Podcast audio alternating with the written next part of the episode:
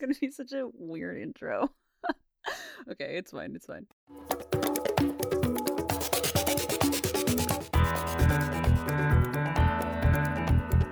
Hello, and welcome to Mash Mouth, a podcast covering every single episode of the hit 1970s sitcom MASH. I'm Vanessa. And I'm Ethan.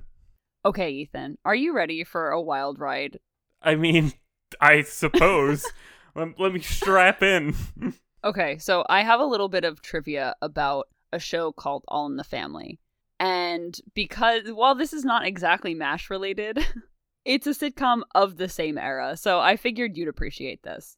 So, for our listeners who don't know, All in the Family was a 1970s sitcom.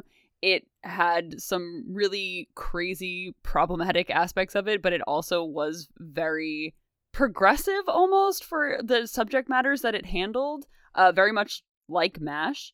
So, All in the Family had this crazy extended universe, and that's what I'm going to tell you about. So, it spawned a bunch of spin offs, and a lot of them were really successful. So, have you ever heard of this show called Maude?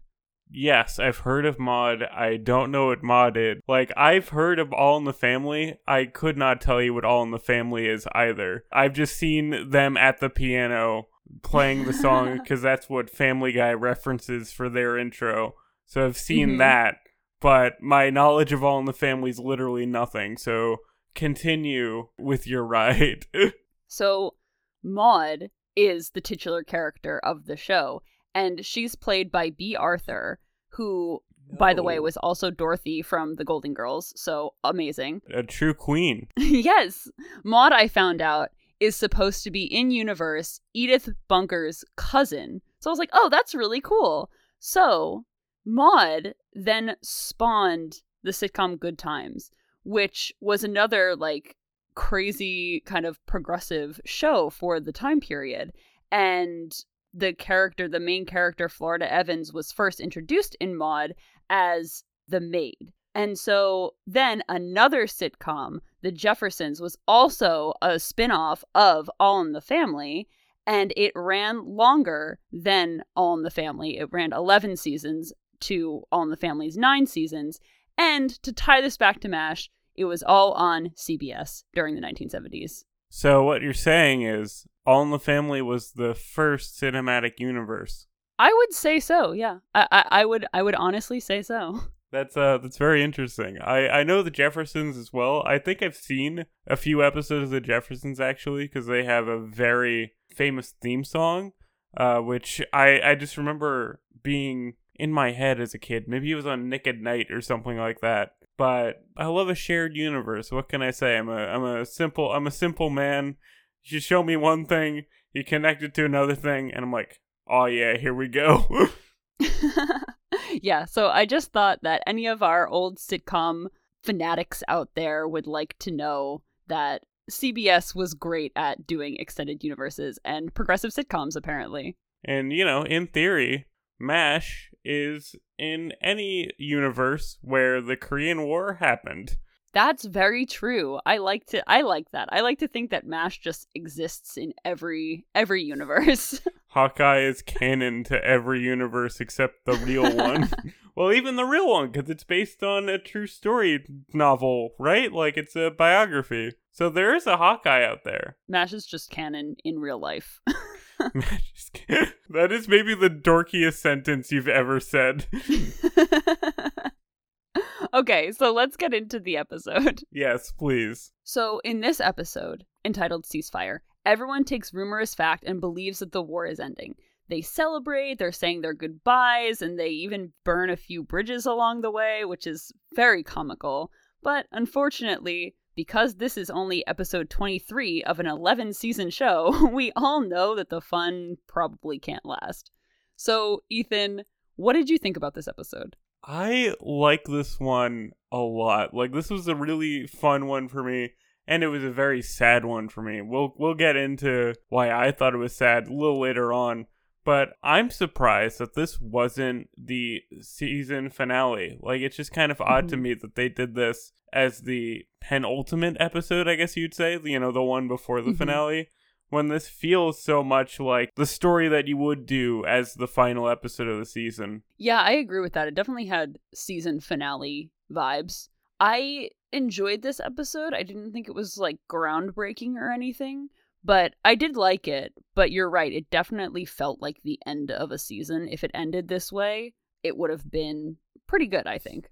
Like I I don't know how like watching TV really kind of worked in the 70s because I am so like raised on like having IMDb at my fingertips when I can just look up, you know, all the episodes of a given season and I can know like, oh, well, episode 16 just aired this week and now uh I know that there's 24 episodes in the whole season. But I don't know if uh like in the 70s you had that knowledge like if you knew that a new mash would be on the week after this one or if you thought the like oh well this probably was the season finale I yeah, I wonder. I know that we kind of ragged on TV Guide a couple of episodes ago, but I wonder how big of a resource TV Guide kind of was at that point. You know what I mean? Yeah. Um, to like really know when a season's ending, if there's another episode coming, if you should expect that this is like going to be the last episode.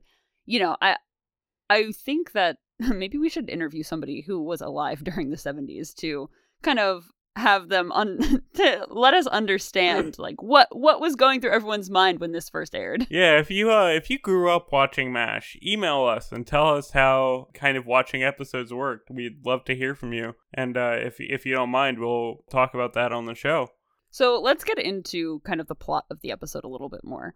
Right off the bat, this episode well, you knew it was going to kind of be chaotic because in the scene where it's kind of revealed that there's a ceasefire, Henry says to Hawkeye and Trapper, who are in the office when he finds out the news, you know, don't tell anybody, keep this under wraps, this is just a rumor. And then immediately, Radar bursts in with basically the whole camp and is like, oh, yay, we're having a ceasefire, the war is gonna be over. yeah the entire camp immediately upon hearing like the slightest implication is like all right well we're done we're going home which you know, as we learned in this episode, maybe you shouldn't do. But I, I did like how everyone immediately is like, thank God, like having the time of their life. Hawkeye grabs the phone from Henry and tells General Barker, I think it was. Uh, I'm not sure which general.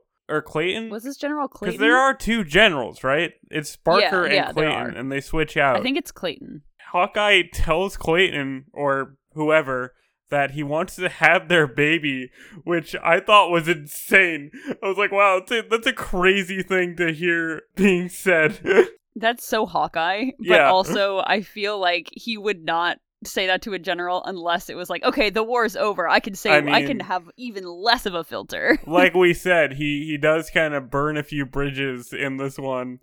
Um, But just the, like, Clayton, let me have your baby, like, twice is, you know, for like a 70s show, I thought that was kind of extreme. I was like, whoa, that's probably pushing a boundary there. I did think it was really interesting how in this episode they kind of showed everybody's reactions to it a little bit differently and how everyone was kind of handling the news. The biggest aspect of that was Trapper not really believing that the ceasefire was going to happen. Even right off the bat in Henry's office, he's sitting there and he's saying, "You know, I just don't know about this. I just I Yeah. just don't know about this." And I thought that that was really kind of cool for Trapper's character because I feel like Hawkeye would maybe be the skeptic and like the cynic a little bit more than Trapper. And I thought that that was very interesting that Trapper took on that role of being very skeptical of the ceasefire. Yeah, I love Trapper. I really do. I think he's an mm-hmm. excellent character, but especially kind of early on, there isn't that much separating him and Hawkeye. Like they are kind of hmm two halves of the same guy. Like the, you know, they aren't really distinct from one another in a lot of ways. Uh, Mhm. But this is. You can see that he is di- he is different. He does think different. He's not always going along with Hawkeye that he's like he has a cynical side and like you said that's very interesting because you'd assume that hawkeye being the main character would be the one that's more world weary but I, I really like how Trapper is characterizing this. It kind of gives him a bit more dimensionality than we've seen uh, so far. Yeah, definitely.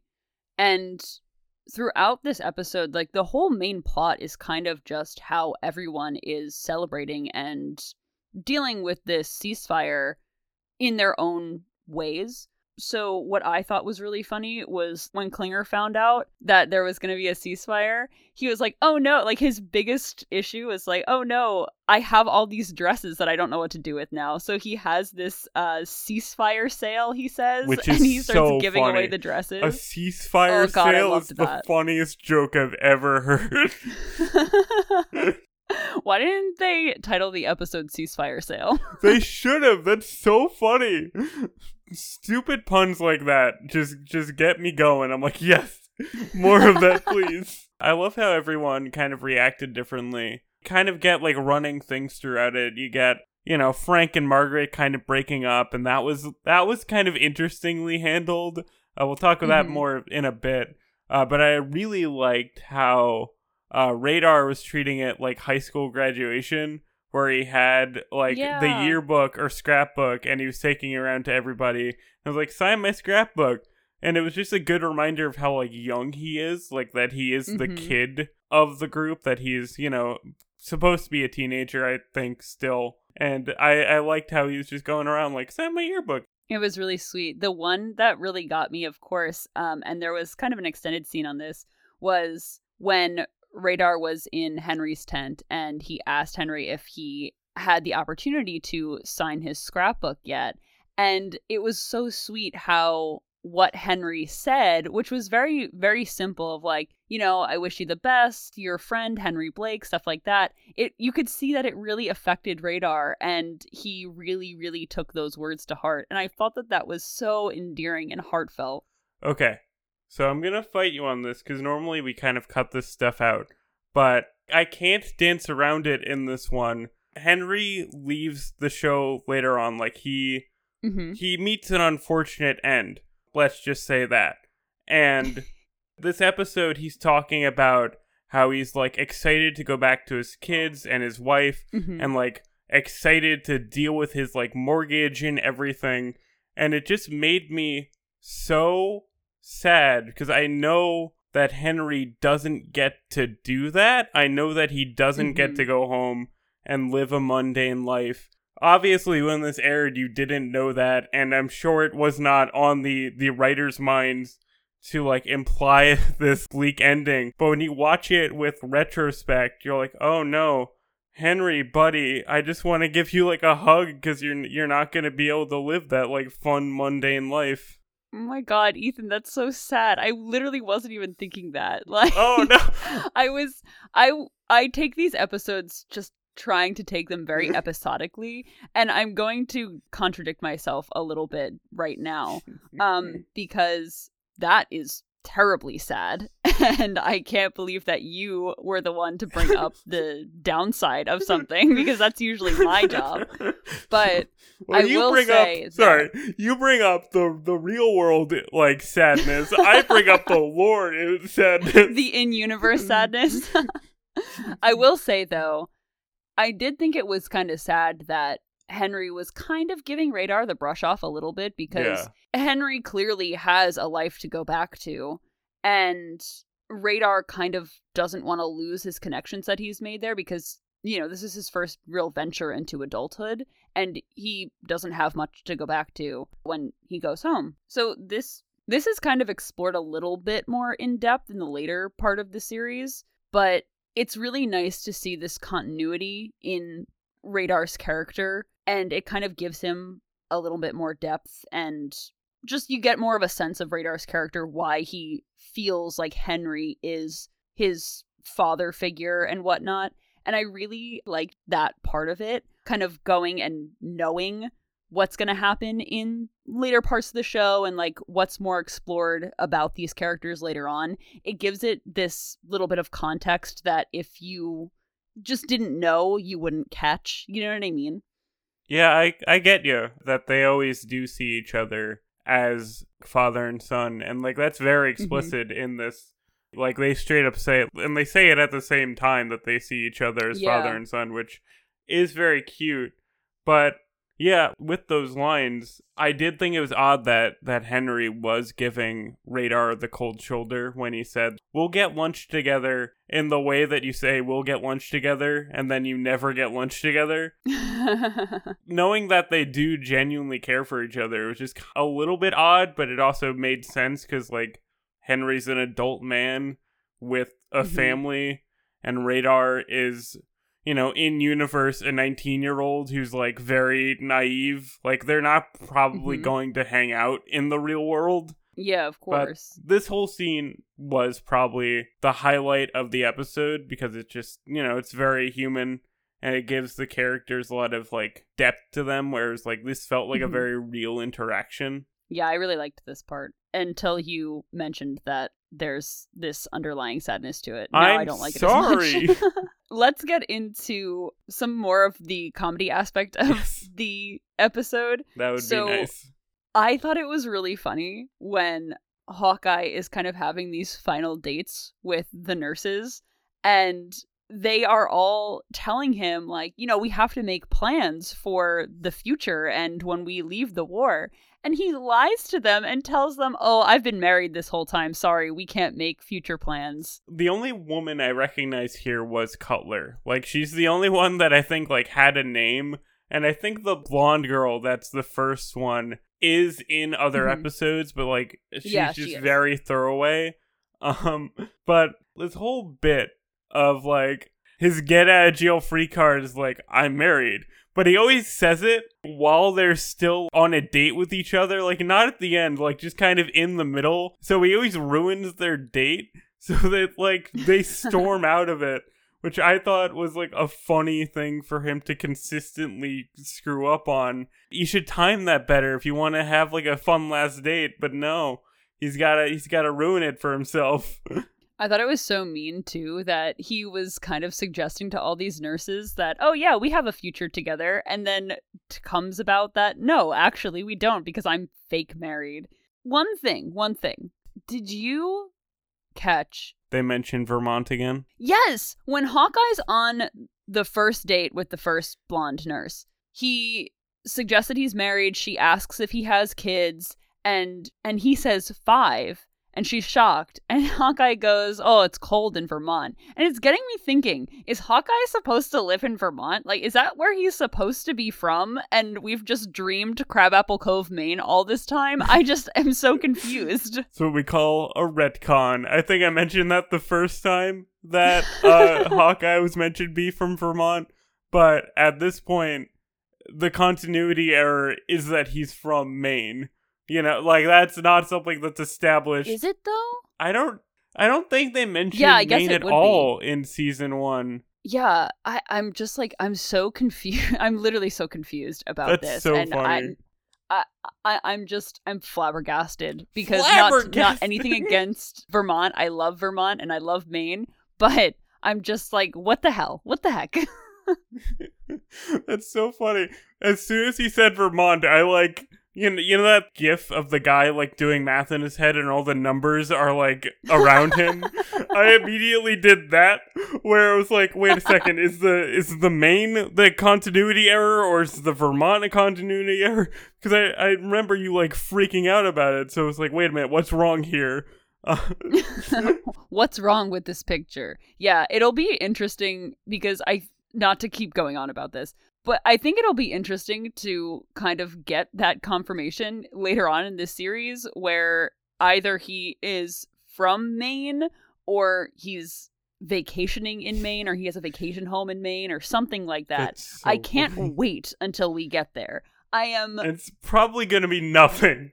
I know, but this is something that I need cleared up. Anyway, But with this date thing, I love Hawkeye a lot. He's like one of my, I think, favorite TV leads of all time. I'm just gonna say it. I love Alan Alda in this role. I think he's such like a charming guy, but he is just like a an absolute dog of a Dog. man. mhm. He's not a man that you like want a long term relationship in your life at this point in his character development. So like yeah, it totally makes sense why he is like, oh, by the way, I'm married to get you away from me as soon as like a hard no. yeah, it was kind of mean. I didn't I didn't like it, but also it wasn't it was very Hawkeye. It was very Yeah. first season Hawkeye. You know what I mean? in character, but also you're like For that sure. ain't that ain't like a good real world thing to do. also, I have to mention we get Ho-Jon in this episode, and this is actually his last episode that he's ever in. So originally, I was gonna say, why isn't Ho-Jon in college? Wasn't he supposed to go to college already? And then I realized that this is the last episode that he's in. So I guess after he goes to college. But I thought that it was really, really sweet that he wanted like memorabilia or something from the swamp because he just enjoyed his time being with Hawkeye and Trapper so much. I thought that was just so sweet. Yeah. I love seeing Ho-Jon. I know that we were like, where's why is that boy not in college? But uh, every time this this actor showed up, every time this character appeared, uh, I don't know, he's just got like a good good vibe to him. He he's like every time you see him, he's like, oh, this is a good good guy. Yeah, I liked his character a lot. And I'm kind of sad this is his last appearance, but also in head headcanon, you're like, well, he's he's in the states now. He's getting an education, so good for him. We always want the best for Ho-Jon. Yeah. Ho-Jon, uh, write us from college. Come on, you can do it. So this would not be an episode without me ragging on Frank, right? So do you want to talk about Frank and Margaret's little like breakup tryst kind of thing? I don't I don't really know what to call it. yeah, this was this was very interesting for me because I never like how they characterize Margaret as like falling over herself for Frank, but also I thought some of this was like genuinely pretty funny when Mhm. she's just like fully breaking down like okay, so Frank and Margaret are of course saying goodbye to each other and Frank is married so they unlike Hawkeye and all these girls uh truly have no room for being in a relationship after the war at least by the standards of being a married man in the 1950s they cannot be openly together. So it's all them trying to have their last date and kind of having to deal with like truly saying goodbye. And it it eventually comes to Margaret is just completely breaking down and what I thought was funny was like, "Oh, I'll learn to live with your wife. I could be your nurse. I could be your patient. I could do this. I could do that. Please." Just the like her performance of it, I thought was genuinely very funny. Uh, I liked how Yeah. Loretta Swit performed this part. I thought it was genuinely well done. Yeah, I really liked. I mean, I didn't like this part because, you know, I don't like the idea that Margaret and Frank are in an adulterous relationship and all that kind of stuff, and that Margaret would commit suicide Wait. without Frank. I missed that part. Did you not get that part? Okay, so in the episode, it's kind of interspliced into the rest of the scenes. As it goes on, they're periodically getting drunker and drunker and drunker. And the last scene with them in Margaret's tent, Margaret says something along the lines of, Oh, you don't have to worry about me, I'll be dead. And Frank's like, Wait, what? No, I And she- completely. You didn't I missed that part. she says, "Oh, I'll just stick my head in the oven and it'll be over quick." And that's when she then Frank kind of like pulls her up and is like, "Oh no, don't do that." And that's when she says, "Oh, take me home with you. Like I'll be your nurse, I'll be your patient, I'll be your whatever. Your wife will learn to love me." I can't believe you didn't get that part.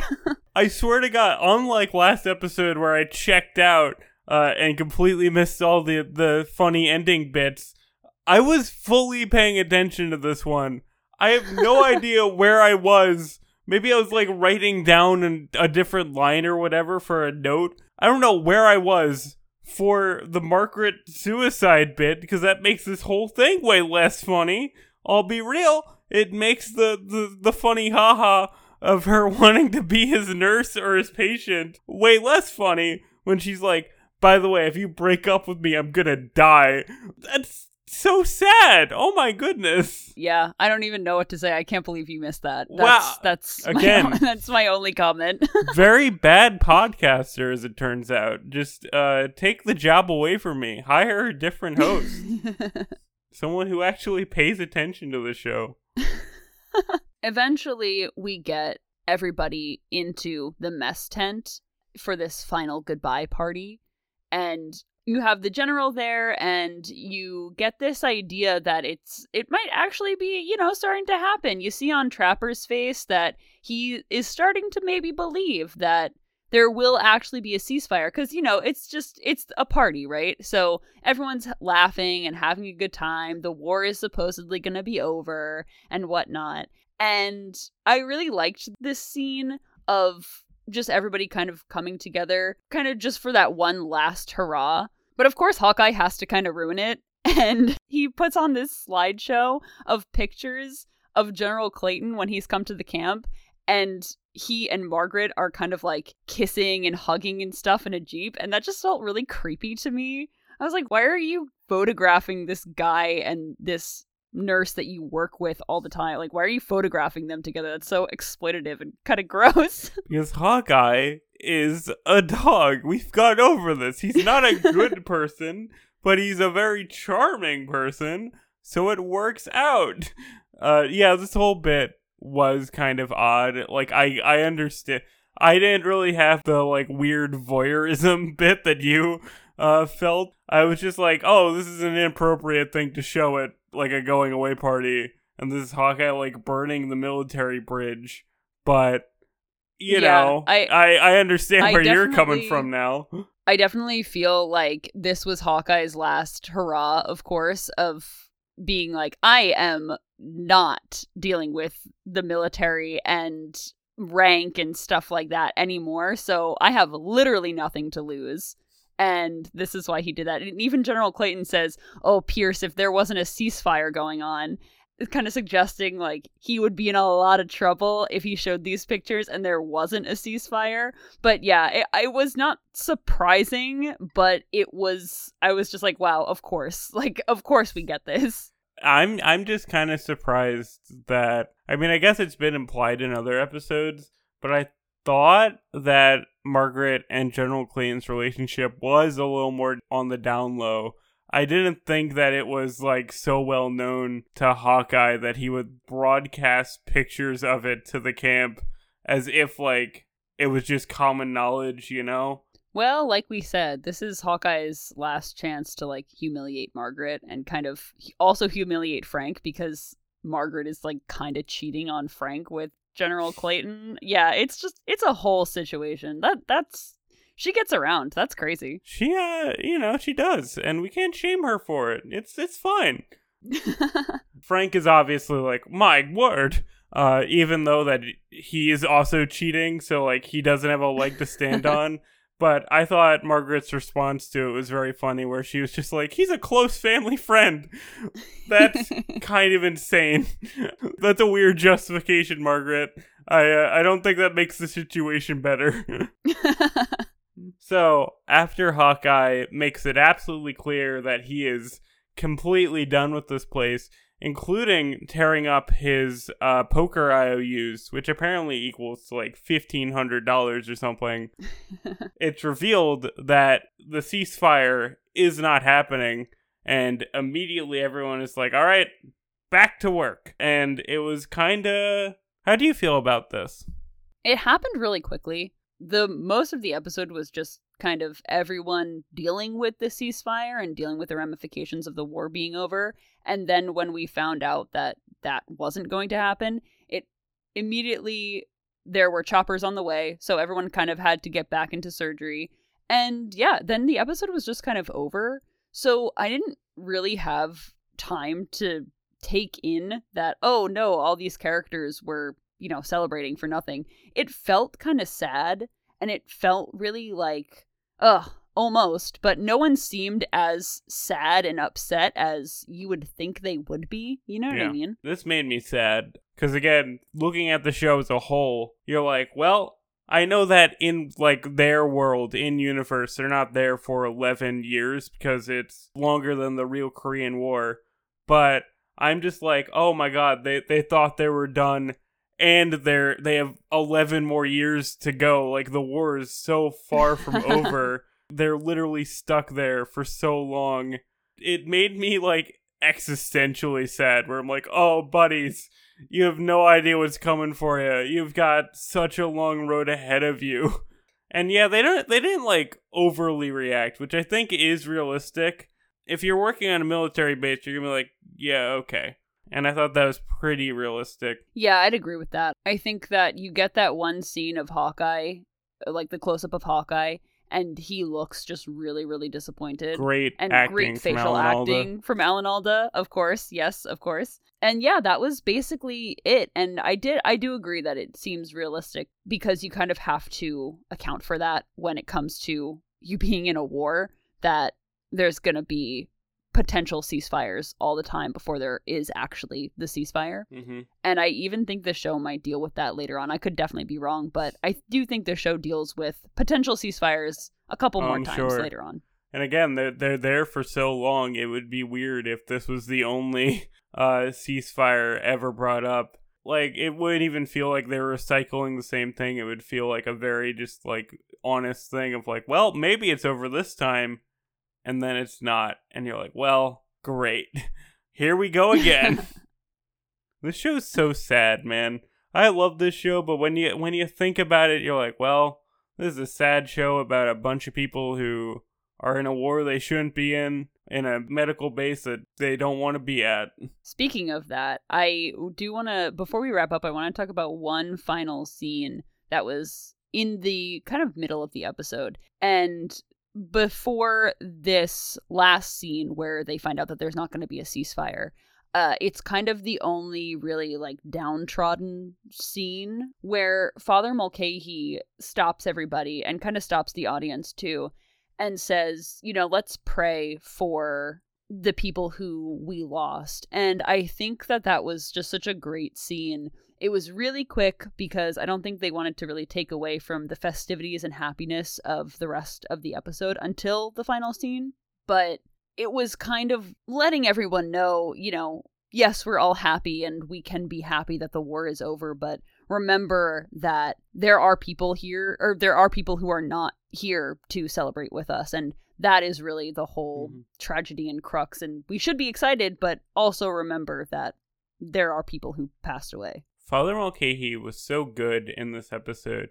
He's only in like a scene or two, but his bits were like genuinely just so good. I think William Christopher is his name, right? His Mhm. performance as Father Mulcahy like wasn't, you know, a showy part, but I think he just portrays this character, this like man of God, very well. Where he's like just so earnest and like loving. I love this scene with him. Thank you for bringing it up because I almost completely forgot about it. But the scene's definitely a, a highlight of the episode for me.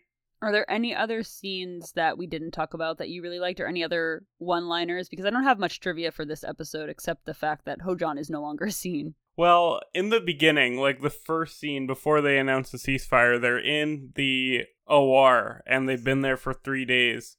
And Henry says to, I think, Hawkeye and Frank, as usual, because they're always squabbling, he says, like, uh, quit beefing, you two. And, like, they said beefing back in the 50s slash 70s? That's, I didn't know that.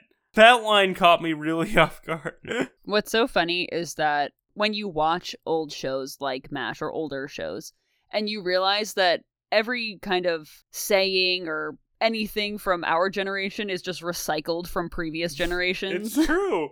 I legit thought that beefing was a thing that started in like the 90s. Like I had no idea that like it goes back so far. There are other lines that I I liked, but like that was the one that like I felt like I had to bring up on the show cuz it caught me so off guard. That's so funny. what about you? Do you have any uh favorite lines? So this is kind of not funny, but um it's it's pretty serious. when Trapper and Hawkeye are in the swamp and Trapper says to Hawkeye, you know, I don't believe it. I they make we didn't even talk about this, but they make a bet that the ceasefire isn't going to happen.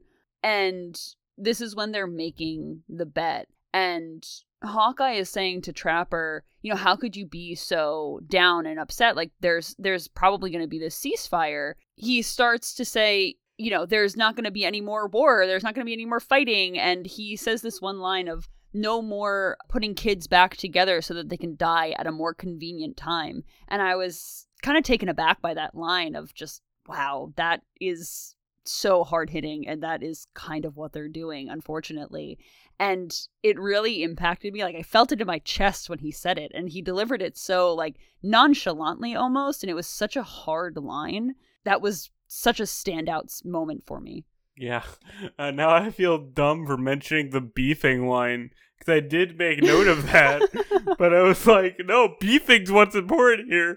Um, yeah, I think the show's really good at hitting you with these really dramatic lines that are delivered very casually and very like honestly mm-hmm. where you're not thinking that's like a melodramatic state like what that line is is very melodramatic but it just feels so honest about what surgery in war like is that I think I've said this before but there are some lines in the show that like if you saw in the like the beginning of a book like the the epitaph and it was just like written Mhm. out and it was like attributed to Hawkeye or like Henry Blake or whatever, you'd be like, oh yeah, that's a real quote that like a real man said, and not like a Mhm. one liner from a comedy TV show. Yeah, for sure. Yeah, I thought that this episode was fun with so much underlying sadness.